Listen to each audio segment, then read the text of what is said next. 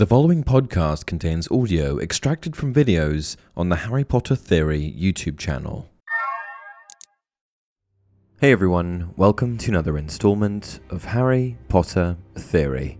Today we'll be discussing whether or not the late, great, and highly revered Albus Dumbledore ever created his own Horcrux before his untimely death. For those of you may be unfamiliar with the term or haven't read up on your Harry Potter lore recently, Here's a quick review of Horcruxes, what exactly it takes to create one, and where they pop up in the Harry Potter series. To start with, what is a Horcrux and how is it made? Horcruxes are objects of dark magic that are created by a witch or wizard who wishes to live forever by immortalizing a piece of their soul inside a vessel of their choosing. The witch or wizard must first intentionally rip away a part of their soul from their body by committing murder in cold blood. Now, that last part, the bit about the murder being committed in cold blood, is particularly important for our topic today, but I'll explain that in just a moment. Once the soul has been split, the witch or wizard then magically places the piece of their torn soul into a vessel of their choosing in order to immortalize themselves. The vessel of a Horcrux can be just about anything, but it typically takes the form of an inanimate object. That said, it can be made by using a living being, such as an animal, creature, human, or otherwise. Making a living being into a Horcrux, however, comes with substantially more risk than using an inanimate object, as the vessel can obviously think for itself and may not obey the creator of the Horcrux whose bit of soul lives inside them. For example, think of Harry Potter as Voldemort's Horcrux. But again, I'm getting ahead of myself. Finally, in order to complete the process of making a Horcrux, the witch or wizard must perform a ritual of dark magic that accompanies placing one's torn soul into the chosen vessel. What this ritual is exactly is not widely known, as the magic surrounding this type of dark magic is kept quite guarded by those who believe it to be among the most evil forms of magic in existence. For this reason, it is not taught in the curriculum at Hogwarts School of Witchcraft and Wizardry, and many students believe that not even the restricted section of the school's library contains any material on this particular dark topic. Which brings us to the series itself. When do Horcruxes appear in Harry Potter? Throughout Harry Potter, we primarily see Horcruxes used by Lord Voldemort in his attempt to immortalize himself and live forever.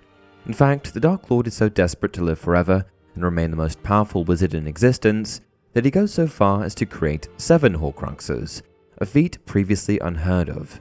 The fact that that many Horcruxes had never been created by a single witch or wizard was due to the idea that ripping one's soul that many times would theoretically cause incredible instability, not only for the soul itself, but for the witch or wizard's remaining form, which we see with Voldemort's very non human like appearance. Not to mention the fact that the Dark Lord would have had to commit seven murders in cold blood and perform the heinous ritual each and every time, a ritual too dark to be written about or taught at Hogwarts School of Witchcraft and Wizardry. In any case, the first Horcrux of Voldemort's that we learn about is his former diary from when he was a student at Hogwarts. The next three Horcruxes are valuable possessions that belonged to three of the four Hogwarts founders, including Helga Hufflepuff's Golden Cup, Rowena Ravenclaw's Diadem, and Salazar Slytherin's Locket. Voldemort also managed to steal his uncle, Marvolo Gaunt's, heirloom ring, later to be discovered as the Resurrection Stone, one of the three Deathly Hallows. The final Horcrux that the Dark Lord made intentionally was his snake companion, the Maledictus Nagini, with the seventh, truly final and inadvertent Horcrux being Harry Potter himself. This, of course, brings us to today's theory in question. Did Albus Dumbledore ever create his own Horcrux? Let's take a look. Dumbledore's Horcrux, the theory. So, knowing that creating a Horcrux is a bit of extremely dark magic that we've previously only heard about Lord Voldemort practicing, and I suppose Herpo the Foul, how did a theory surrounding the incredibly well respected Albus Dumbledore and Horcruxes even come to be? Well, apparently the theory, which has been around for years, is the result of multiple fan theories. The two most prominent both claim that it's possible that Dumbledore could have created his own Horcrux in his youth. However, they differ in terms of which vessel they believe he used to deposit his soul into.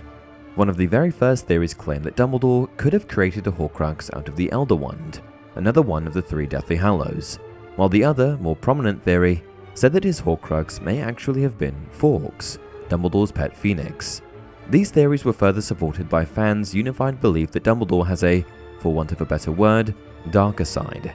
This clearly stems from the fact that he had an intense friendship with Gellert Grindelwald and held incredibly misguided ideological beliefs in his youth. Not to mention the whole he raised up Harry like a pig for slaughter thing.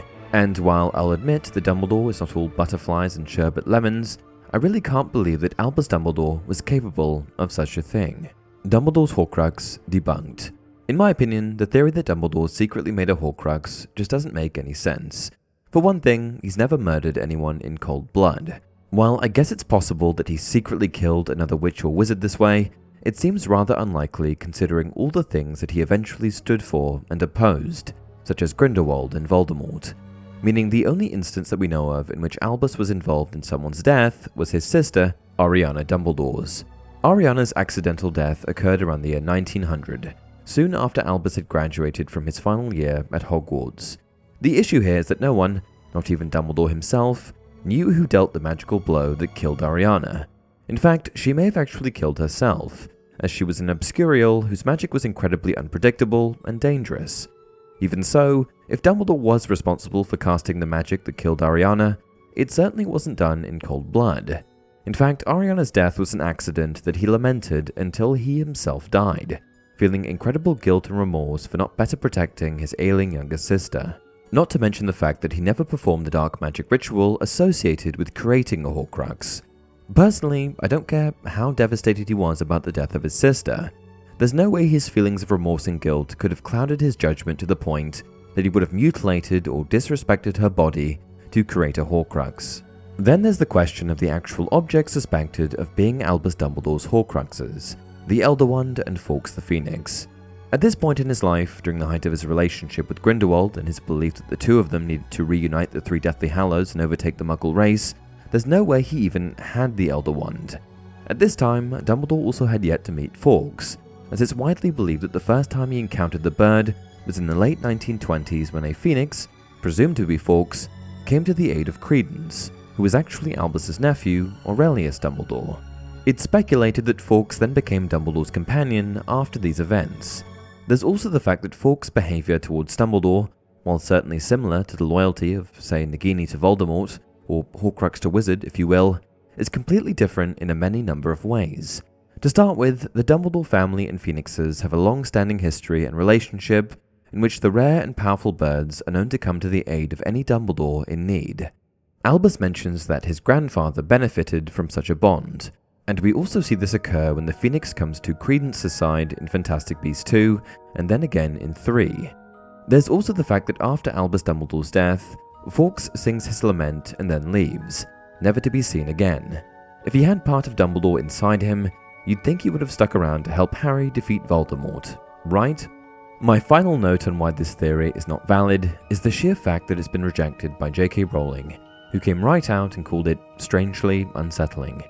And with that, we've come to the end of another video. What did you think? Do you agree with me, or do you think it's entirely possible that Albus Dumbledore did in fact have it in him to create his own Horcrux? Please share your thoughts in the comments below, and as always, if you enjoyed this video, don't forget to like it and subscribe to the channel. Also, be sure to check out the content on Spotify, as well as extra content on my second channel, Harry Potter Theory Extra. Until next time, remember, it does not do to dwell on dreams and forget to live.